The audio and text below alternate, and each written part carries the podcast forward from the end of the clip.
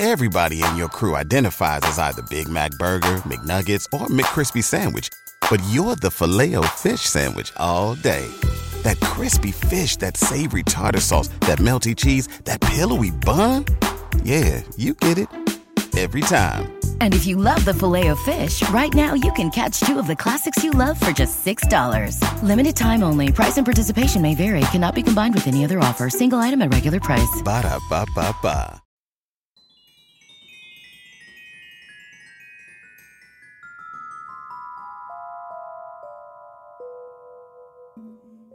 Good old March, the month that spring begins here in the States, and those of us who participate start to awaken from our winter caves of hibernation. I made it through another winter here in Indiana, and I am ready to get back to my favorite hiking trails and tackle some of those spring crafts that I've been pinning the past few months.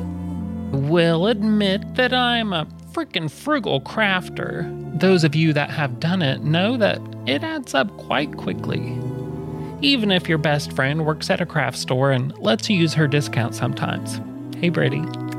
Avid crafters are always looking for ways to save. You may buy yarn in bulk when it goes on sale, keep every bit of scrap fabric to one day make that quilt, or even maybe try to make some of the supplies yourself. I like to go to the Everything a Dollar 25 store. So many crafts and witchy supplies to choose from. Who knew? Now, I have done some things I am not proud of in the name of gathering or saving money on craft supplies. There is a certain hobby shop that doesn't mind a little lobbying against homosexuals that I occasionally frequent, but only on a rare occasion and with a coupon. But our rotten woman in today's episode takes it to an entirely different level. I am talking penthouse, top floor, you win the most rotten award, the horrendous, vile, and monstrous woman called Ilse Koch. Yes, that is her last name, and yes, I will be emphasizing it each and every time I say it and using it far more often than it need be. But it's okay. It starts with a K. Well, what did Miss Koch do, you say? Number of things, including being married to a sadistic SS officer and going above and way beyond joining him in his job of overseeing death camps for the Nazis. Now, when I say above and beyond, I mean some twisted stuff. For starters, if she liked a prisoner's skin or tattoos, she would have them taken away for special studies, and they were killed and skinned. Then she would take that skin and either hand make or force other prisoners to make accessories and home decor out of it. That's right. At the same time Mr. Gaines was committing his crimes in secrecy, this woman was actively doing the same thing in mass and getting away with it with the help from other Nazis. She openly displayed her crafts in her home and even carried a handbag made out of the human leather. She would also have pretty much anything else she could think of made out of human skins lampshades, gloves, light switches made out of thumbs, and her favorite tattoos openly displayed as art pieces.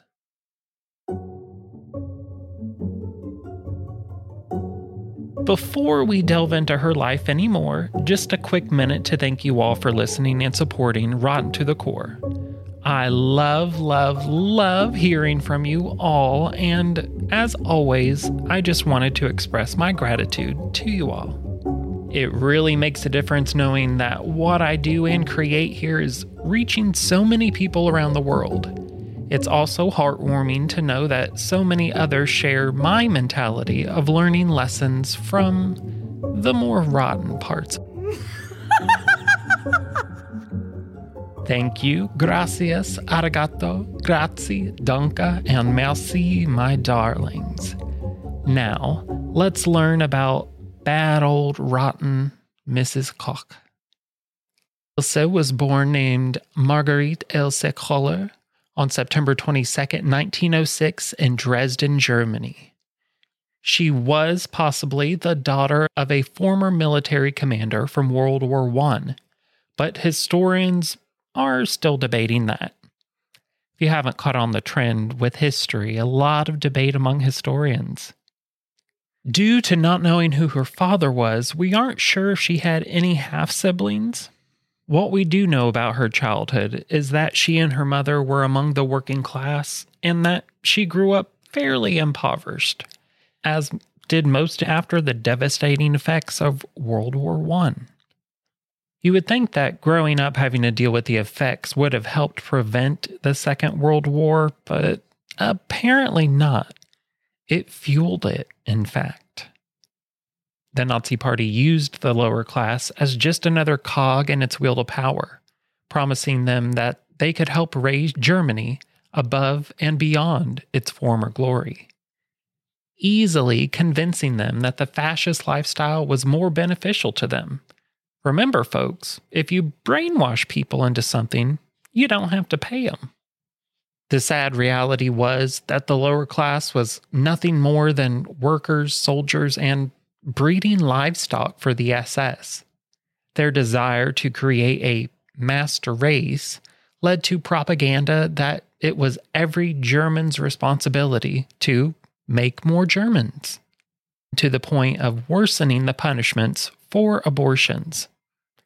If any form of government or organization is asking you to hate another group of people, maybe let's not do that.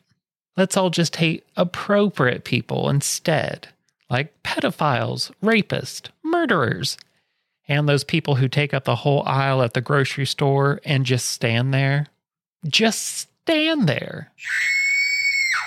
During her time as a teenager, Ilse worked at a cigarette factory until she managed to go to school for accounting before she decided to join the Nazis, everyone knew Elsa as a kind and friendly person. No one would have ever guessed her true internal nature. By the time she turned 26, she had fallen for the lies of the Nazi Party and decided to join them. I couldn't find out what she did exactly for them when she initially joined, but it's easy to guess that whatever it was, it wasn't good. Quickly, she transitioned from the kind girl everyone knew into a decrepit husk of a woman. Within just four years, she was transferred to Buchenwald camp, the largest of the concentration camps, to work as an overseer and assist the man she would eventually marry, Karl Otto Koch. Karl was known to be a greedy and sadistic man, something that Ilse apparently found attractive. His brutality might have even been what actually attracted her to him. But soon, she would surpass him in everything but rank.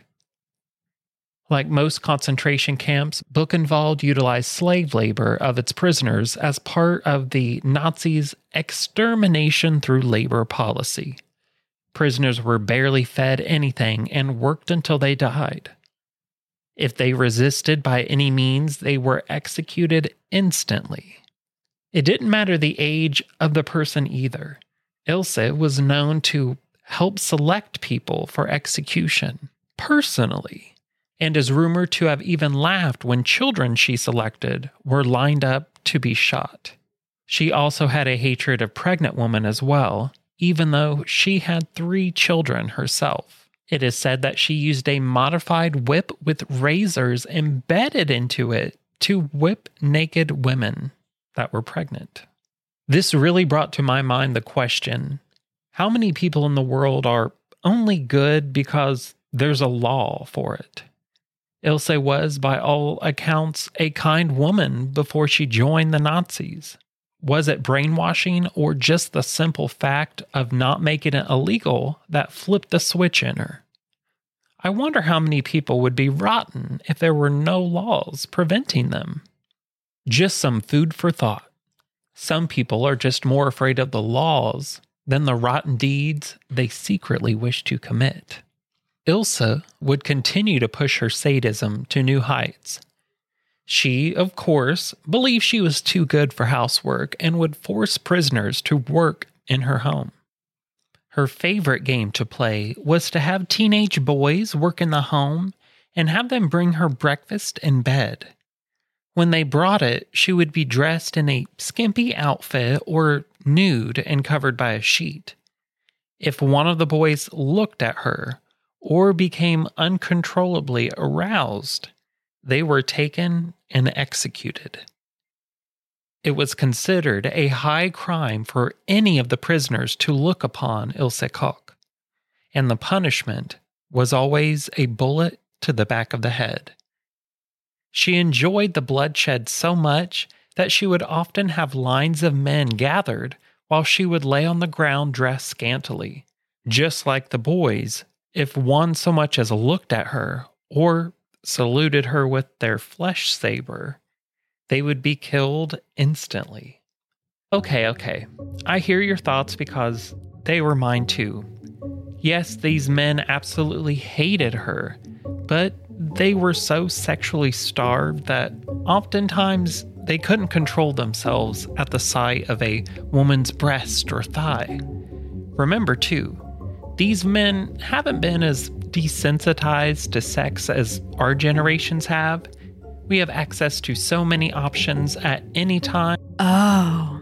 It would have been a thrill to see a woman in shorts, let alone flaunting herself barely clothed in front of you. She knew that they couldn't resist looking. It was just another sick game, and maybe in her mind, gave justification for what she was doing. My take on her is that she didn't suffer from any kind of mental affliction or have any lasting childhood trauma that could give an inkling of accountability for her actions. I think she is just a woman who fell for political propaganda and enjoyed what she did because there were no punishments for it at that time. Ilse was an avid equestrian and enjoyed riding her horse around the camp to scout out her next victims. Again, choosing them based on their tattoos, if they looked at her, or if she just felt like they needed punishment. She and her husband eventually found a money making scheme along with their butcherings. They began to take and use money that was stolen from the prisoners when they came to the camp, which turned out to be quite a lot of money even enough for them to build a huge Olympian sports arena so Ilse could train and ride her horses. Of course, utilizing prison labor, still, it cost what would have been in today's money close to $1 million. It would seem that the deadly couple also had an open marriage, or that old Otto just didn't care that his wife was diddling other men whenever he left camp. It would, though, help lead to their eventual downfall. While she was entertaining other men, she caught a little something. Rhymes with schmashmephilis. Well, when her husband found out at one of his doctor appointments that he had contracted the venereal disease, he had the doctor and attendant killed to keep the secret. Well, when one of their superiors decided to look at the list of executions at the camp, he noticed the name of the doctor that Otto Koch had killed. It was the same doctor who had treated him at a separate camp years earlier. From what we can tell, they were free to kill all the prisoners they desired. But now they have gone too far and murdered someone deemed useful. The couple was then split up. Otto was sent to a separate camp in Poland, where he continued to work thousands of prisoners to death or killed them in gas chambers. Ilse remained at Buchenwald and continued her brutality. You see, it wasn't the sadistic murders that brought the demise of the Kochs. It was their embezzling of prisoners' stolen money that did them in. After the incident with the doctor, an investigation was conducted on the couple, and their crimes were revealed and viewed as an embarrassment to the SS. After another judge requested their arrest by Gestapo police, they were finally brought to justice. For all of the thousands of prisoners Otto had brought to death, he was charged with the unauthorized murder of just three men, the doctor who treated him for syphilis included. His punishment for the crime is honestly poetic justice, if I say so myself. Otto was imprisoned at Buchenwald and shot by a firing squad at the same camp he helped start. Now, the first trial for Ilse was a bit different. She was not tried for the murder of anyone, but was instead tried for her involvement with the embezzling money from the camp. However, she would eventually be acquitted of it. She managed to escape justice until the end of the war, which, at the end, Koch was arrested and charged with participating in a common criminal plan for encouraging, aiding, abetting, and participating in the atrocities at Buchenwald. In 1947, an American military tribunal found Koch guilty and sentenced her to life imprisonment. During her imprisonment, it was revealed that she was pregnant and she gave birth to a son and he was removed from her and raised without the knowledge of who his parents were. You won't believe this, but after just two years, she was pardoned and again escaped punishment for her crimes. But wait, there's more. The public wasn't too keen on forgiving her, and as more evidence from the camp came forward, they demanded that she be retried. And thankfully, the German courts agreed, and in 1949, she was arrested again and brought forth to face judgment. This time, all of her creations were brought in so the jury could see the truth of her brutality. That, along with witnesses and other testimonies, even though during the whole trial she attempted to portray herself as a helpless woman who just followed orders and has no idea how those lampshades of human flesh ended up in my home. The jury wasn't buying any of it, though, and she was sentenced to life imprisonment on January 15th, 1951, for the murder of only 135 of the thousands of prisoners she killed. Once the crimes of their parents came to light, the other three children of the Kochs fell apart the oldest son committed suicide, and it is believed that the daughters both changed their names and possibly moved out of the country. I mean, wouldn't you? Well, remember that son I mentioned that was born in prison? He eventually pieced together who his mother was after seeing her name on his birth certificate while in foster care. Years later, he came across her name again, this time in a newspaper article, and after verifying it with his legal guardian, he'd learned the identity of his mother. He went to go see her the first time in 1966 when he visited her at the prison where she was held. He claims that they had a very pleasant visit and that she in no way seemed like the woman the papers claimed her to be. During her final days, Ilse began to suffer from seeing the ghosts of her actions, claiming that prisoners from the camp were visiting her in her dreams and that she would see them haunting her in her cell. The guilt of her atrocities, it seemed, had finally caught up to her. Ilse Koch was found dead by self inflicted hanging in her prison cell on September 1st, 1967 weeks before her 61st birthday. She had tied her sheets together to form a noose. She was only ever to be mourned by her youngest son, whom she managed to convince that she was still human. A quote from him She was no innocent angel. She was a hussy who rode horseback in sexy underwear in front of the prisoners and then noted down for punishment the numbers of those who looked at her. She lay around in her garden in front of prisoners, simply primitive. But she had nothing to do with the lampshade business, and she did not deserve such a draconic punishment. She was a victim of horror stories. Her son continued to attempt to clear his mother's name even after her death. Poor fella. I do feel for him. We all would wish that our parents were good people just caught in a wheel of fear and orders. It would be hard to accept what the Kochs did to all those poor people. Bless his heart. This lesson really opened my eyes to what some people are capable of if there aren't any laws protecting their victims. The Kochs got away with so much for so long simply because the majority of their victims weren't considered human enough to be granted the opportunity to live. Through the Nazi Party's propaganda, they were viewed as less than farm animals, allowing people like Ilse Koch to flourish in their evil endeavors.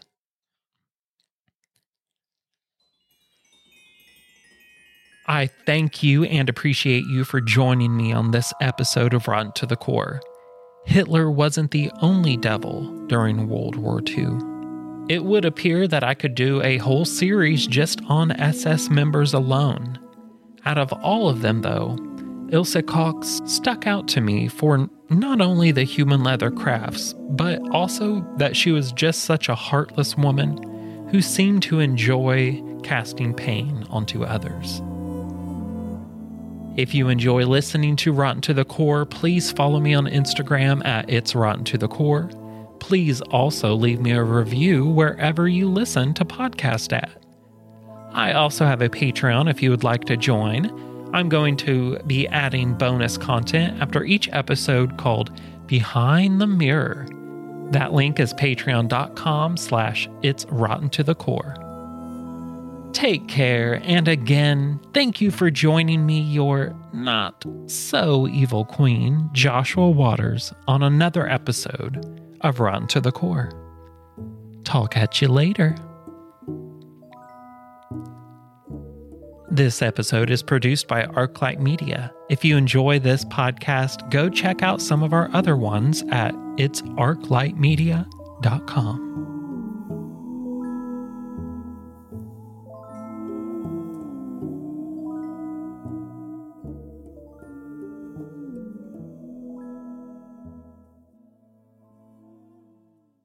What's so special about Hero Bread's soft, fluffy, and delicious breads, buns, and tortillas? Hero Bread serves up 0 to 1 grams of net carbs, 5 to 11 grams of protein, and high fiber in every delicious serving. Made with natural ingredients, Hero Bread supports gut health, promotes weight management, and helps maintain blood sugar. Hero also drops other limited edition ultra low net carb goodies like rich, flaky croissants and buttery brioche slider rolls. Head to hero.co to shop today. Everybody in your crew identifies as either Big Mac Burger, McNuggets, or McCrispy Sandwich. But you're the filet fish Sandwich all day. That crispy fish, that savory tartar sauce, that melty cheese, that pillowy bun. Yeah, you get it. Every time. And if you love the Filet-O-Fish, right now you can catch two of the classics you love for just $6. Limited time only. Price and participation may vary. Cannot be combined with any other offer. Single item at regular price. Ba da ba ba ba.